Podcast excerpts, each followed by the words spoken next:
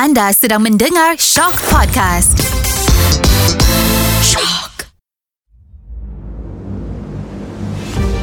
Selamat datang, selamat mendengar ke podcast Kerusi Goyang. Kerusi itu tidak selalunya kukuh, tidak selalunya utuh. Kadang-kadang ia bergoyang juga. Kerusi Goyang mengupas isu-isu semasa masyarakat supaya menjadi iktibar dan panduan untuk kita. Kerusi itu tetap bergoyang.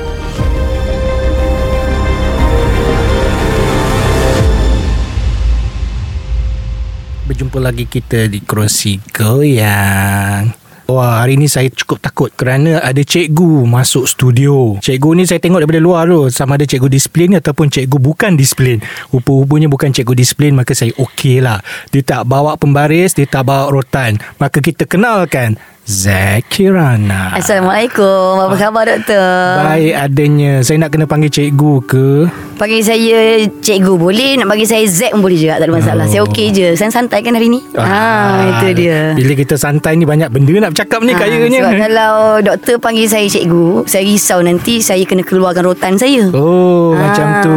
Macam jadi anak murid lah. Macam mana dapat nama Zakirana ni? Okey sebenarnya Z Kirana tu bukan nama asal saya Itu Ah. saya mengakulah Tapi Z itu adalah salah satu huruf dalam nama saya Okey. Memandangkan saya ada adik-beradik perempuan Yang nama lebih kurang sama Jadi kakak saya yang tetapkan Panggil saya Z Sebab ambil satu huruf tu Ini dengar cakap kakak lah ni. Ah ya sebab memang kakak mengawal keadaan selalu. Wah. Ya, lepas tu Kirana ialah nama penulisan saya sebab saya menulis sastra. Okey. Saya menulis puisi hampir setiap malam saya menulis. Okey. Jadi Kirana tu saya ambil nama klasik lah yang bermaksud cantik. Wah. Kalau bukan kita yang puji diri kita doktor siapa lagi? Betul, betul. Kan? Kita kena puji diri kita. Betul. Kita kena buat marketing untuk diri kita. Betul. Tidak orang tak kenal kita. kunci keyakinan. Tapi saya masih muskil. Hmm. Zack. Banyak-banyak nama kenapa Zack? Kirana tu saya boleh faham. sebab nama sebenar sebenarnya Saliza. Ya. Saya ada kakak nama Salida, ada kakak nama Salina. Okey. Dulu orang panggil saya Sally Okey. Kakak saya Semua tiga-tiga panggil Sally Tapi lepas Satu ketika tu Kawan saya ramai sangat panggil Sally Jadi kakak saya keliru Engkau aku bagi nama engkau Z Sebab muka engkau macam orang Dia cakap Ni mesti bongsu ni. Tak Saya anak yang ke-8 Daripada 12 orang adik-beradik Baik. Keluarga besar Keluarga besar. Ya. Bergaduh tak? Kami semua 12 orang adik-beradik sangat rapat dan saling memerlukan antara satu sama lain. Memang langsung tak ada yang jarak ke tak ada. Semua memang rapat. Ya. Sangat-sangat rapat. Sampai sekarang. Sampai sekarang sebab memang budaya mak dengan ayah saya memang sangat kita panggil family oriented. Ayah saya tak akan makan dekat luar. Ayah saya mesti akan balik rumah selalu. Mak Man- saya akan masak selalu hari-hari lima kali sehari mak saya masak. Cikgu pandai masak? Saya sangat pandai masak saya rasa lah sebab mak saya bisnes catering dulu. Oh. Saya selalu bantulah mak saya dulu. Jadi kita patah balik pada persoalan kita yang utama pada hari ini. Hmm. Kenapa memilih bidang perguruan? Sebut perguruan ini Dia macam tak sesuai dengan saya Pada asalnya Bila saya Okey. fikir kan Tapi Saya percaya satu benda Allah bagi apa yang kita perlukan Bukannya Allah bagi apa yang kita nak Mhm. Cita-cita saya Saya nak jadi seorang peguam Okey. Itu cita-cita pertama Cita-cita Okey. kedua saya Saya nak jadi uh, Pengacara TV Okey. Dan juga penyampai berita Itu Okey. cita-cita saya Uh. Tapi Saya tamatkan pengajian Dalam pengajian Melayu Mhm. uh, Dekat Universiti Malaya uh, Tapi memang bukan Bidang pengkhususan saya pendidikan Bukan Okey. Saya memang pengkhususan saya untuk pengajian bahasa lah. Dan saya tak jadi peguam sebab mak saya kata macam ni. Mak saya tahu saya pandai bercakap. Mak saya kata Mak risaulah kalau awak salah membela orang yang silap kan. Saya seorang yang sangat mendengar cakap mak dengan ayah. Ayah saya nak saya masuk Universiti Malaya pun Saya cuba apply untuk masuk ke Universiti Malaya. Dia tak nak universiti lain eh? dia tak nak universiti lain. Dia nak salah seorang anak dia Sebab belum ada lagi Dan ramai-ramai kan. Dia nak seorang dia kata. Itu pun dia tak cakap kat saya. Saya dengar dia berbisik kat mak saya. Kan dulu kita boleh request 8 kan. Betul. Saya padam balik yang keempat Saya letakkan UM Tapi doa dia sangat kuat doktor Ya. Doa dia memang dimakbulkan So Mengajar Melayu ni memang minat ke? saya memang minat Sebab arwah ayah saya hmm. mengajar saya ni sebut tentang macam mana saya klik dengan bidang perguruan ni masa saya 6 tahun kita dulu kan lambat belajar tadika kan dulu kan kita Ya. main betul-betul kan 3 bulan saya masuk tadika masa umur 6 tahun saya dah pandai membaca ayah saya memanfaatkan saya Okey. baca surat khabar dari muka surat pertama sampai muka surat terakhir setiap hari untuk 2-3 tahun berturut-turut pengetahuan saya tentang bahasa itu sangat kuat Okey. Masa kecil lagi saya dah tahu dah tentang kosakata, tentang ekonomi dunia, ekonomi tanah air kan. Mhm. Tentang sukan Semua kita dah tahu. Umur 6 tahun tu eh. Baca utusan Jawi? Ya saya baca tulisan Jawi. Dua-dua saya baca. Ayah saya kadang-kadang Dia beli dua tiga jenis Surat khabar. Hmm. Okey. Jadi saya baca untuk dia Dia duduk atas kursi malas. Kadang-kadang bila tidur tu Kita ngelak lah yang duk- Masa tu Saya rasa saya sangat suka bahasa Saya suka buat ayat.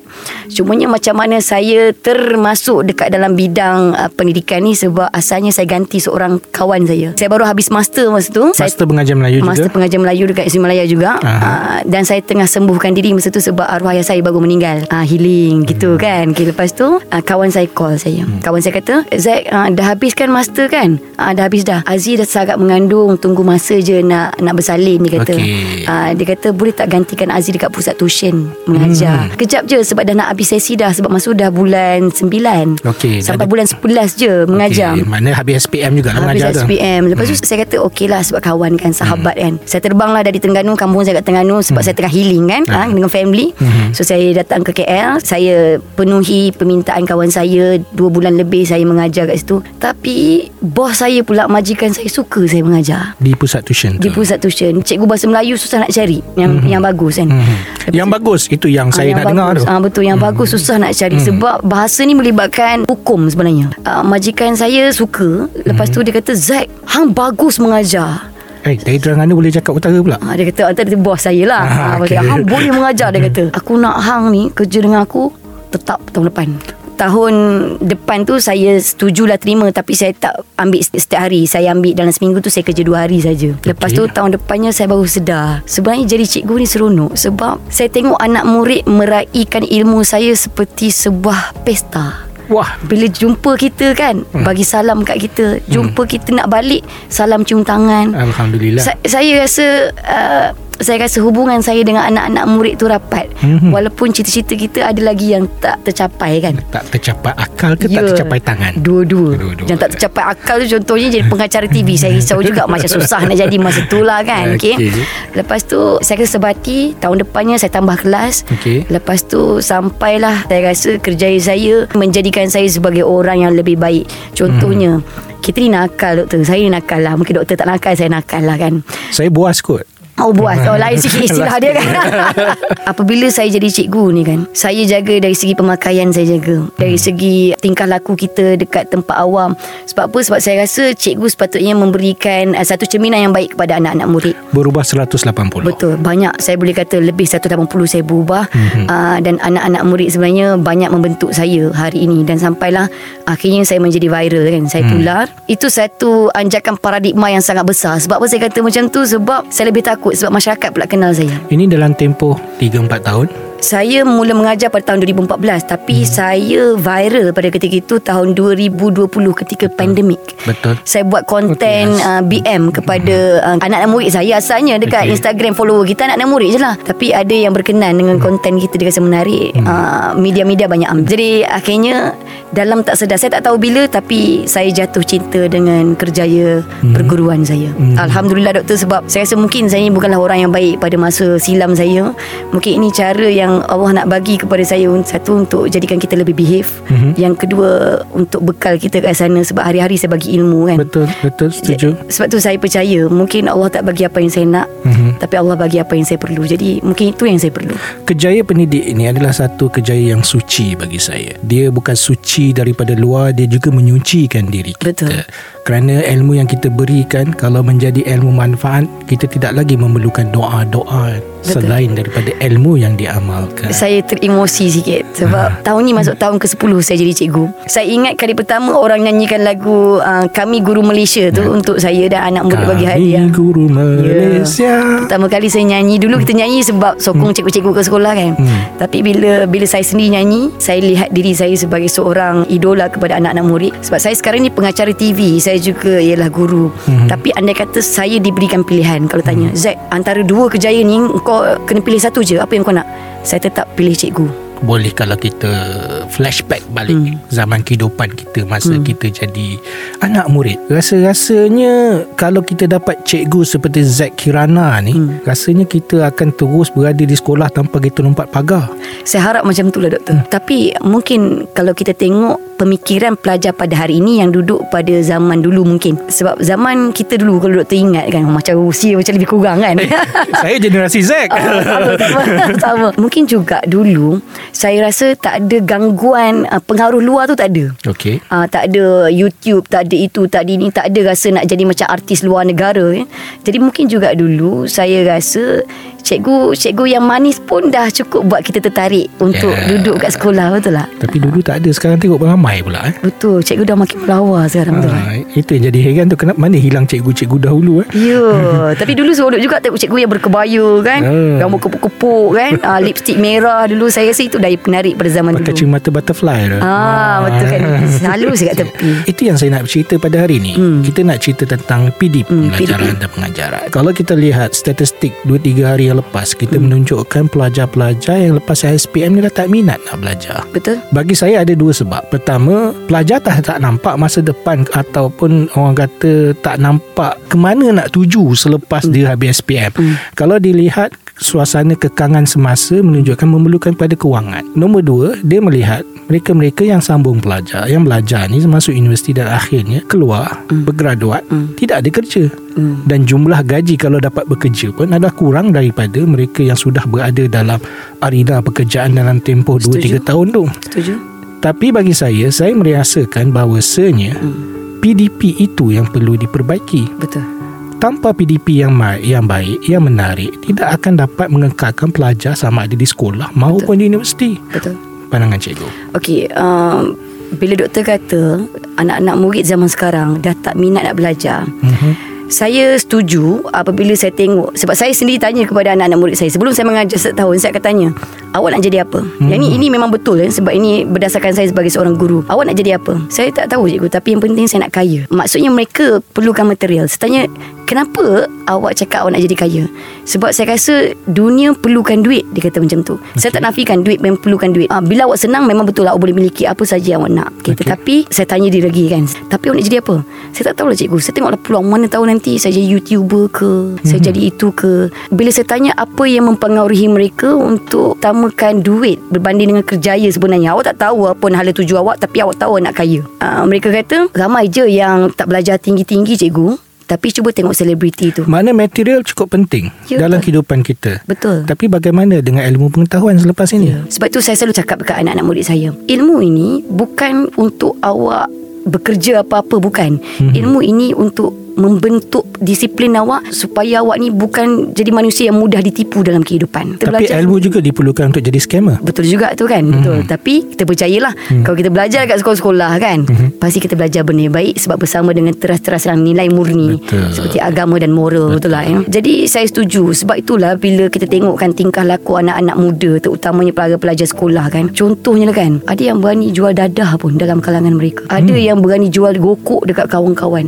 Okey. Sebab apa? Sebab dia kata duit sama juga dengan game Saya tak tahu macam mana mereka jual game Sebab saya bukanlah orang yang main permainan video kan Hmm. Ada juga macam tu Ah, Saya kata apa benefit dia Saya dapat duit ekstra Tapi kelas tak pergi Sekolah tak masuk ha, Itu masalahnya Sebab mereka semua berteraskan duit Saya nak patah balik pada soalan tadi. Hmm. Adakah kerana PDP, cikgu-cikgu kita gagal menghayati teras untuk menjadi guru? Itu yang pertama. Hmm. Nombor dua, gagal menghayati ilmu tersebut. Hmm, okey. Dan nombor tiga, gagal menyampaikan ilmu. Pada pendapat saya lah eh, Kita tak boleh letak 100% perkara ini atas bahu cikgu Mhm. Kita juga kena tengok juga peranan ibu bapa dekat sini. Okey. Sebab kadang-kadang ibu bapa terlalu sibuk Kadang-kadang tak tahu pun anak ni suka apa sebenarnya. Tapi sebut balik tentang institusi pendidikan Cikgu-cikgu terutamanya kan. Pada pendapat saya Ada mungkin sekolah ni Ataupun cikgu ni Yang terlalu fokuskan kepada pencapaian anak-anak murid. Sedangkan bagi saya Yang paling penting ialah Nak tarik budak-budak Supaya minat dan cinta akan ilmu. Ya. Sebab tu saya kata kepada anak-anak murid saya Saya bukan nak A saya nak awak jadi manusia Ya. Saya nak awak ada peningkatan Dan betul juga seperti doktor kata Kita kena ada satu karakter Kita kena ada satu kaedah Metod yang boleh buat anak-anak murid minat dekat kita Okey. Saya sentiasa ajak anak-anak murid uh, Ataupun aplikasikan kaedah Sampai mereka ni jatuh cinta dengan kita Termasuk main gitar dalam kelas. Ya, doktor tahulah bagus doktor. Dan apabila mereka jatuh cinta dengan kita, mungkin mereka tak minat bahasa Melayu sebelum ni, tapi itu semua psikologi lepas tu doktor. Okey. Automatik mereka kata, aku dah sayang Cikgu Zack Cikgu Zack dah sayang aku Aku akan cuba buat yang terbaik Untuk bagi Cikgu Zack happy Mhm. Apa dia cara dia Saya nak dia buat yang terbaik Untuk peperiksaan dia jadi Okey. sebenarnya pembinaan karakter ni sangat penting dan juga pembinaan hubungan antara cikgu dengan anak-anak murid itu bagi saya sangat penting. Jangan terlalu fokus kepada pencapaian untuk peperiksaan tapi fokus kepada hubungan kita secara realitinya. Manusia ni perlukan sentuhan kasih sayang. Saya percaya itu doktor. Tapi berapa ramai daripada pendidik kita hmm. yang boleh berkata begitu pada anak muridnya. Hmm. Cikgu tak kisahlah apa saja keputusan yang kamu dapat. Hmm. Tapi saya nak kamu dapat ilmu ini dan menjadi manusia. Berapa ramai saya rasa daripada saya di sekolah sampailah habis sekolah saya tak pernah dengar ayat tu. Yang saya hanya dengar ialah Eh, belajar pastikan dapat A. Saya setuju sebab kehidupan saya pun sebagai pelajar saya yakin sama juga macam doktor kat sekolah kita jumpa dengan banyak cikgu. Dan lagi cikgu hmm. zaman dulu kan tegas garang yeah. siap bawa rotan lagi kan masa tu kan. Memang kebanyakan cikgu memang difokus kepada A tetapi bagi saya lah saya percaya kalau saya lah masuk semula ke sekolah kan. Satu cara yang paling penting untuk anak-anak murid pada hari ni lah sebab dia terlalu banyak pengaruh luar kan yang hmm. mungkin boleh kata apa songsangkan uh, apa nama kehendak dan juga misi mereka untuk masa depan. Memang kita dah kena ubah cara pemikiran kita dan cara kita bodek pelajar terhadap ilmu. Andai dapat ku undurkan masa. Ha gitu. Ah, Apa yang Cikgu Zack Kirana nak ubah dalam PDP ni dalam pengajaran pembelajaran? Saya rasa yang paling banyak perlu diubah Saya setujulah Dari segi psikologi Dari segi mentality Karakteristik guru-guru. Sebab bagi saya jangan terkejut kalau saya katakan ramai anak-anak yang tak selesa nak luahkan perasaan kepada ibu bapa sendiri mereka lebih memilih guru sebenarnya. Okey. untuk meluahkan perasaan. Sebab saya banyak terima luahan perasaan anak-anak murid. Yang mana ibu bapa selalu dia kata cikgu mak dengan ayah saya selalu anggap saya budak kecil cikgu. Saya dah 17 tahun cikgu. Kenapa saya macam budak kecil kat mata Pasal dia panggil baby. Cuba dia Ah, panggil baby. Kan? Cuba lah panggil abang Ah. kan Abang-abang macam tu kan Bro-bro tu kan okay. Tapi janganlah panggil atuk kan? Tu sangat pula kan okay. Lepas tu Ramai yang anggap Sekolah ialah safe place. Sekurang-kurangnya ada kawan-kawan. Okay Okay, jadi bagi saya bila anak-anak murid pandang sekolah sebagai safe place dia, cikgu kena banyak mainkan peranan. Betul lah PDP-nya uh, satu kita kena ubah juga. Kedua ialah karakter cikgu itu sendiri. Sebab menjadi anak-anak pada hari ini memang tak mudah. Sebab dengan ilmu agama mungkin tak tebal lagi. Mm-hmm. Dengan pengalaman hidup tak banyak lagi. Dengan mungkin ibu bapa terlalu sibuk untuk kongsikan pengalaman dulu kan kepada mm-hmm. anak-anak supaya anak-anak jadikan teladan. Mm-hmm. Jadi mereka ini mungkin boleh menjadi seperti lalang. Okey. Uh, mungkin mudah terpengaruh kawan negatif sikit terikut kawan yang baik kadang-kadang kita terfikir ada juga part baik di dalam hati tapi sebab kawan yang ke arah kesyaitanan ini kan mungkin lebih kuat kan jadi. Kedurjanaan. Ah, kedurjanaan itu dia cabaran dia kan sebab buat benda jahat ni seronok doktor Saya nak pergi kepada inovasi pendidikan pengajaran hmm. ni. Kalau kita lihat pada inovasi yang Cikgu Zack Kirana buat hmm. dengan main muzik dalam hmm. kelas boleh menarik perhatian. Adakah kita ni terlampau tradisionalis hmm. sehingga kita takut untuk berubah dan mencari apakah medium-medium yang terbaik untuk anak murid kita? Bagi saya itu kalau kata kita kekurangan medium itu uh, mungkin juga kebanyakan cikgu sebenarnya dibelenggu dengan SOP sebab saya rasa saya yakin cikgu-cikgu pun sebenarnya banyak tertekan apabila uh, peraturan sekolah semakin ketat jadinya. Mm-hmm. Contohnya dah tak boleh rotan, contohnya kan tengking ke apa, sentuh sikit tak boleh, cubit sikit pun tak boleh. Mm. Itu satulah belenggu cikgu. Jadi ada cikgu yang makan hati. Mhm. Maksudnya makan hati ni asalnya aku nak berjuang untuk anak-anak murid. Ya, cita-cita asalnya. Ah betul cita-cita asalnya tapi sebab ada kekangan SOP yang diletakkan, peraturan itu diletakkan, diketatkan, itu mungkin buatkan cikgu jauh hati ataupun cikgu terlalu berjaga-jaga ataupun aku kerja ni sekadar cari duit je lah. Cukup. Tapi hmm. saya nak berdebat sikit tentang isu ini. Hmm. Kalau kita lihat cikgu eh, hmm. sekarang ini akhir-akhirnya kita tengok ramai cikgu yang suka main TikTok dalam kelas. Dan TikTok itu kebanyakan adalah mempromosi diri sendiri. Betul. Bukan Betul. mempromosi tentang PDP Dan Betul. akhirnya menjadi tanda soal Terutamanya kepada orang macam saya lah hmm. Saya kata Cikgu ni buat apa kat sekolah Hmm, hmm, hmm. Betul. Pandangan Cikgu Zack Kirana Itu saya setuju juga Sebab itulah Cikgu ni juga manusia kan Mhm. Kita tak pernah tahu pun Hati mereka macam mana Sebab itu saya sangat suka Kepada cikgu yang berkongsi ilmu Dekat TikTok Berbanding dengan cikgu Yang nak mempromosikan diri sendiri Yang lari daripada konten Ya. yeah. uh, ilmiah Sebab itu Menunjukkan kredibiliti itu sendiri Dah terjejas sebenarnya kat situ eh. Walaupun ala aku Buat TikTok dekat luar waktu mengajar Awak still lagi bawa Nama cikgu saya sebenarnya saya setuju dengan Kak Rah itu hmm. Sehinggalah kita tamat usia Kita tetap guru 24 jam Kerana orang tak pernah kata Jadi cikgu ni hanya di sekolah Ya. Di luar sekolah pun dipanggil cikgu Betul. Ini menyebabkan Kredibiliti Kepercayaan Betul. Masyarakat terhadap guru itu men- Menjadi luntur Sebab tu lah orang kata Kan nilai titik rosak susu belanga ha, Masalahnya bukan setitik dah ni. Lima enam titik. Kan Kadang-kadang setong yang jatuhnya kan. Habis semua dah berjangkit. Tapi betul lah doktor. Sebab itulah ah, Kadang-kadang saya percaya Kementerian pun kadang-kadang Ditelan mati mak Di luar mati bapak. Takut hmm. juga cikgu ni rasa tercengkam. Tetapi bagi saya Cikgu ni sepatutnya Dah dewasa Ada banyak pengalaman Dah boleh buat pertimbangan akal yang waras Dah tahu baik buruk. Saya kalau saya sendirilah Dekat depan lensa kamera Saya tahu apa yang nampak gedik Mhm. Apa yang nampak gatal Apa yang nampak tak manis. Dan saya lah Kalau saya buat benda-benda yang menggeliat Menggeletis kat depan kamera Saya malu nak letakkan Diri saya sebagai cikgu. Itu yang saya menjadi Satu persoalan Hmm. untuk diri saya. Apa pandangan Terutamanya anak-anak murid Terhadap istilah-istilah tadi 3G tadi? Hmm. Betul. Gedik Gedik gatal kan? Kalau kalau orang Terengganu Gelenyar Tambah satu lagi. Jadi dia menjadi seorang guru dan masyarakat sudah melihat itu penampilannya dalam medium sos- media sosialnya. Jadi macam mana masyarakat terutamanya anak murid yang melihat persembahan guru tersebut Betul. nak menerima ilmu pula daripada guru itu. Hmm, betul. Sebab itulah kita tengok kan dekat sekolah ni, saya percaya kita akan menarik kelompok orang yang sama dengan kita. Contohnya, cikgu tu suka berjoget menari kan. Mhm. Yang akan suka dekat dia adalah budak-budak yang macam tu juga. Okey. Ha, dia akan tarik crowd yang macam tu juga saya percaya eh. Mhm. Tetapi dalam masa yang sama, saya juga percaya bahawa perkara ini takkan naikkan penghormatan kepada cikgu itu sendiri. Mhm. Ha, jadi saya rasa takkan jauh lah Cumanya memang kalau ada cikgu yang macam ni Kalau saya lah saya boleh katakan satu perkataan Memang sangat memalukan Ada orang ada cikgu lain yang mengatakan, "Eh, Cikgu Zack Kirana tu main gitar dalam kelas okey je." Okey, saya ni sebab saya mengajar tuition dalam talian. Kita akan ada 5 minit opening untuk anak-anak murid. Tak nak bagi dia tanjak geger, tanjak boboy sangat kan bila buka tu kan. Sebab kita tahu kan kadang kelas saya awal petang lepas mereka balik sekolah. Jadi apa yang saya buat untuk relax kan 5 minit opening itulah waktu saya hiburkan mereka. Mhm. Jadi lepas 5 minit ah itu dah betul-betul serius belajar dah. Sampailah habis. Dan saya biasanya kalau lagu ni ialah lagu yang menjadi trend masa tu. Mhm. Ah, biar mereka kata pun nak hype kan suasana pada ketika itu. Stimulate. Ah, stimulate. Bagi saya inilah metod yang saya gunakan lah untuk rapatkan anak murid dengan saya. Sebab Cikgu mereka- Zack Kirana tidak pernah mendapat pendidikan formal dalam uh, pembelajaran pengajaran. Betul? Kalau ikut istilah pembela- pembelajaran pengajaran itu mm untuk memulakan sebarang kelas dia memerlukan kepada perhatian. Betul. Jadi itu adalah metod bagi saya adalah metod. Betul. Kaedah metod itu pelbagai kaedah-kaedahnya tidak kita tak boleh mengatakan ada satu. Ada guru yang memang sengaja bawa masuk kelas itu dengan rotan kerana memerlukan pada perhatian. Betul. Kerana itu adalah identity image dia. Dan saya tidak menyalahkan siapa-siapa saja guru yang melakukan sesuatu untuk menarik perhatian kelas sebelum memulakan kelas. Tapi persoalan yang saya timbulkan sekarang ini sejauh mana guru-guru sekarang ini walaupun ada ilmu secara formal tentang pendidikan pembelajaran dan sebagainya mengaplikasikan teori-teori yang telah mereka adakan ini dalam praktikal.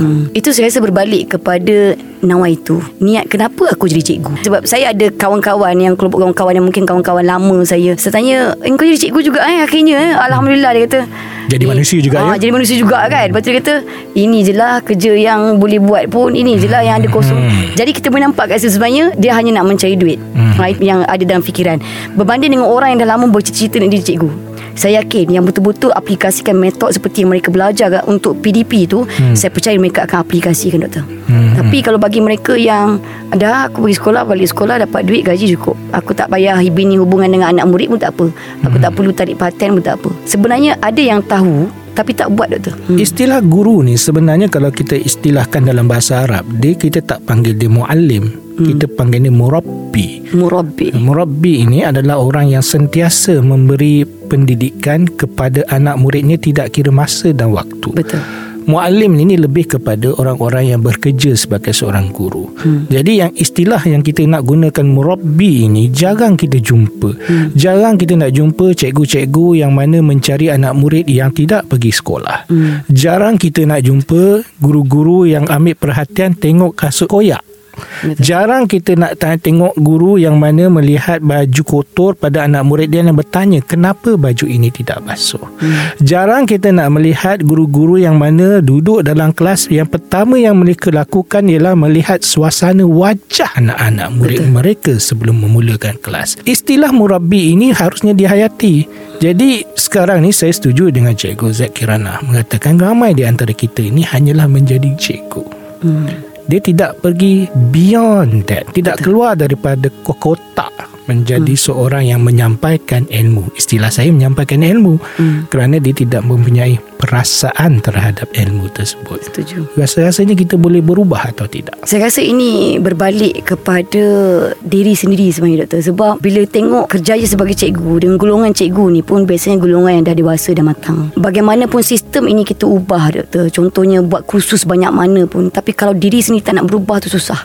Betul. mindset tu duduk dekat dalam diri kita sendiri. Penting untuk banyakkan program-program untuk bantu cikgu-cikgu kita sendiri supaya lebih ikhlas dalam mendidik anak-anak murid. Sebelum pergi jauh, saya nak tanya, kenapa wujudnya sekolah-sekolah tuition ini sebenarnya? Kaedah pengajaran dekat sekolah dengan tuition dia berbeza. Contohnya dekat sekolah ini mereka akan ikut silibus lah. Betul. Boleh saya katakan kerana dibayar lebih maka lebihlah didapatnya. Saya setuju itu tujuan keuntungan itu saya setuju lebih kepada pihak pengurusan lah okey tetapi kalau ikutkan saya sendirilah sudut pandang saya sebagai seorang guru tuition sendiri kalaulah kita sekadar mengajar saja saya percaya student takkan lekat sebab bila tuition mereka ada pilihan untuk masuk ataupun keluar Tak ada siapa nak menilai di situ. Betul. Jadi dekat situlah saya letakkan diri saya sebagai pesaing kepada diri saya sendiri yang mana aku kena jadi cikgu yang bagus supaya anak-anak murid aku lekat dengan aku supaya adik-adik dia tahun depan akan ikut kelas aku juga. Okay, hmm. jadi dekat situ walaupun mungkin orang nampak macam motif keuntungan hmm. tidak dapat dinafikan. Memang uh, lagi-lagi dalam talian doktor, pelajar satu Malaysia doktor. Tapi dalam masa yang sama saya kena berjaga-jaga. Contoh bila kita bercakap dalam talian orang boleh record kita. Silap Betul. cakap sikit habis. Betul. Silap bagi fakta memang habis saya akan memang kena condemn lah. Viral sama ada sama ada jadi baik atau viral secara tidak baik. Betul itu dia Lepas tu Dia akan menjatuhkan semangat saya Bila contoh minggu ni Saya tengok pelajar saya Contoh dalam kelas saya Pelajar saya ada 500 setengah Mhm. Tiba-tiba minggu depan Alamak student Kenapa jadi 420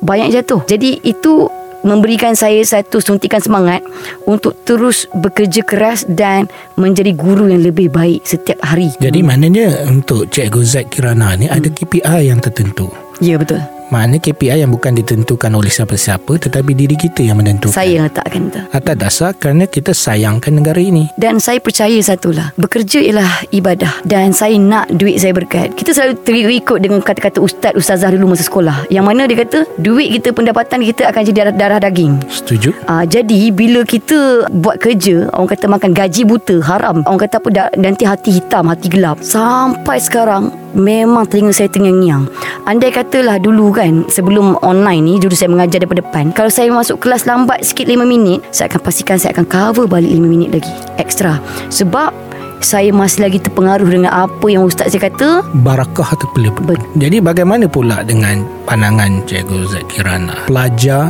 menyaman guru kerana tidak hadir ke kelas. budaya pada hari ini apabila inilah kita tahu terlalu banyak. Maksud saya tahu terlalu banyak maksudnya sekarang teknologi di hujung jari. Okay, Okey. maklumat pun di hujung jari. Okey. Budak-budak ada semakin banyak belajar tentang hak asasi manusia. Jadi mereka tahu apa yang boleh apa yang tak boleh. Tetapi inilah orang kata salah guna dan naluri keinsanan itu dah tak ada. Penghormatan terhadap guru dah tak ada. Jadi dia kata saya ada hak saya. Dia tak boleh cubit saya. Dia tak boleh ni saya. Dia tak boleh marah saya, tak boleh tengking saya. Dia malukan saya. Jadi mereka cari satu sistem untuk menjatuhkan cikgu tu sebab apa? Sebab mereka termalu dengan diri sendiri. Mereka hanyalah takut kepada bayangan diri sendiri. Banyaklah kita lahirkan uh, individu-individu anak-anak yang kita panggil egois. Sebab apa?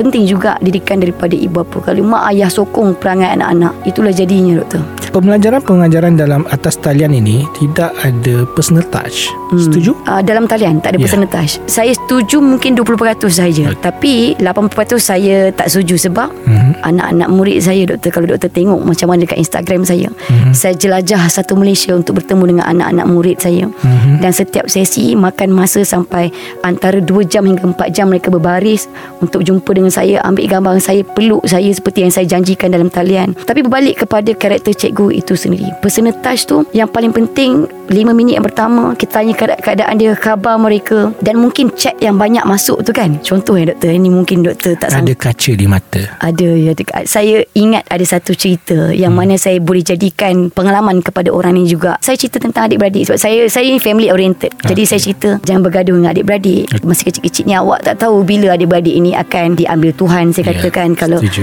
Awak marah dengan ayah awak Tiba-tiba ayah awak dah tak balik kerja Saya sudah cakap macam tu Kat anak-anak murid. Sampai ada satu tu cek tu ah, Student saya dalam kelas Ketika itu ada 1,800 orang doktor. Naik satu cek ni Dia kata Cikgu Saya ada penyesalan yang besar Dalam hidup saya. Saya bergaduh dengan abang saya Beberapa tahun lepas. Esoknya abang saya meninggal Innalillah. Kat situ saya nangis Saya sebab Saya menangis Sampai teresak-esak Saya baca kuat-kuat Dia punya chat Supaya 1,800 anak murid saya yang lain dengar Mereka nangis sama-sama Tujuan untuk yang lain dengar supaya mereka menghargai nilai kekeluargaan dan mereka ni ada nilai insan dalam diri. Jadi bila saya ceritakan macam ni kan, bila mereka tengok saya sendiri menangis, yang saya tahu mereka menangis sebab saya tak tak nampak muka semua sebab bila student terlalu ramai dalam kelas, Ya. saya pakai webinar je tak Okey. nampak saya hanya nampak chat. Cikgu, dia buat panjang. Saya nangis, lepas tu ada yang tunjuk emoticon nangis kan. Saya kata inilah yang saya nak awak hargai dalam hidup. Setiap perkara semuanya pinjaman Tuhan, datang dan pergi. Tapi apa yang menjadi milik kita yang kekal abadi ialah kekeluargaan kita dekat hujung sana pun, dekat akhirat pun kita berjumpa semula dengan adik-beradik kita dengan keluarga kita kan. Inilah saya kata personal touch. Saya ajak mereka untuk sayangkan keluarga dengan kisah-kisah seperti ini kan. Hmm. Kadang-kadang saya ceritakan pengalaman hidup saya kan. Kalau anda kata nak kata online kurang personal touch, uh, dia bergantung kepada keadaan. Tapi anak-anak murid saya mempunyai hubungan yang sangat baik dengan saya. Ada yang saya jalan-jalan, tiba-tiba saya dengar ada orang berlari di belakang. Hmm, cikgu, Waktu cikgu. peluk Ha. saya Dia peluk saya kemas Tapi saya tahu Mesti anak murid saya Cakap Miss Hmm. Saya jumpa Miss pertama kali Sorry saya nak peluk Miss Saya Hmm. kata eh tak apa tak apa Anak murid saya ya, Saya student Miss 2 tahun lepas PKP tu Dia kata Hmm. terima kasih banyak Miss Result saya A plus untuk SPM Oh, saya, saya boleh katakan doktor Bila saya jumpa dengan anak-anak murid saya Yang online tu Saya jumpa depan-depan Langsung tak rasa kekok Langsung. Doktor Macam hubungan tu Memang dari dulu Memang dah sebati. Saya nak recap. Seronok juga Cakap dengan Cikgu Zack Kirana ni Banyak benda yang saya boleh belajar. Boleh tak saya recap sikit? Kalau boleh setuju Kita setujukan kat sini. Menjadi pendidik ini Bukan sekadar Menjadi guru. Dia haruslah menjadi Di mana yang saya sebutkan tadi Murabi Dia harus meninggalkan Kesan bibit-bibit nilai Dalam hati setiap pelajar tersebut Kerana Kejayaan pelajar itu Bukan diukur Sekadar kejayaan akademik Kejayaan pelajar itu juga diukur daripada kejayaan dia menjadi manusia yang sebenar manusia. Hmm. Manusia yang tahu tentang nilai, akal, budi dan boleh menjadi manusia yang membantu manusia yang lain. Yang harus kita utamakan sekarang ini ialah tentang pembelajaran dan pengajaran. Bagaimana kita boleh mengaktifkan minda pelajar bukan sekadar terhadap ilmu tetapi nilai-nilai sampingan yang diberikan terhadap ilmu tersebut. Hmm. Yang paling penting ialah inovasi dalam pengajaran. Tidak semestinya berada atas talian, kita tidak boleh berjaya menarik perhatian pelajar kita. Inovasi juga akan menyebabkan pelajar itu minat untuk terus belajar dan pada masa yang sama menjadikan dia rapat kepada diri kita yang boleh menghasilkan satu hubungan yang cukup baik, cukup akrab dan boleh mengajak mereka semua menjadi manusia yang lebih baik. Kerana negara ini bukan sekadar dibina dengan batu bata. Negara ini juga memerlukan rakyat untuk dibina bersama.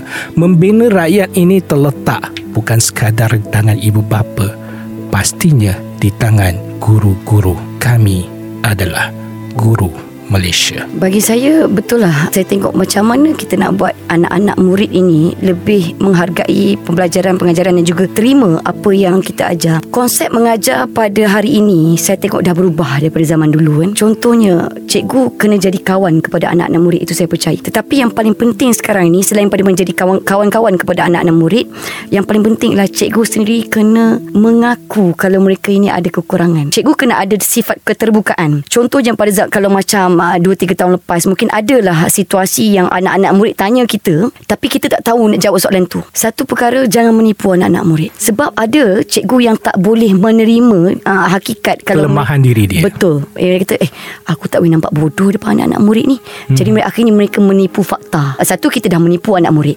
Kedua kita mengajar anak-anak murid ini Benda yang salah. Jadi macam mengajar mereka untuk buat benda yang tak bagus lah Itu yang pertama. Bagi saya Jangan jadi ketam. Betul. Mengajar hmm. Anaknya berjalan lurus Tapi diri hmm. sendiri pun tak betul Hmm. okay?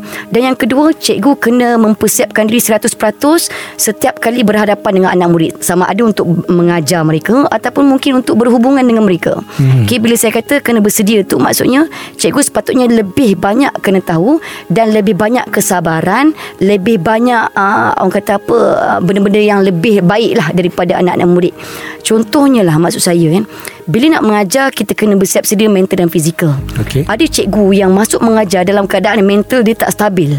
Dia bawa isu-isu di luar dalam kelas. Betul Sebab itulah Bila mereka lepaskan kemarahan Kepada anak-anak murid itu Sebenarnya mereka tak bermaksud Nak lepaskan kepada anak murid Tapi sebab Memanglah betul cikgu ni manusia biasa Tapi sebab mungkin bergaduh dengan suami kat rumah Bergaduh dengan isteri kat rumah Ya. Dia lepaskan kepada anak murid Okey. Bagi saya itu sangat penting Sebab apa?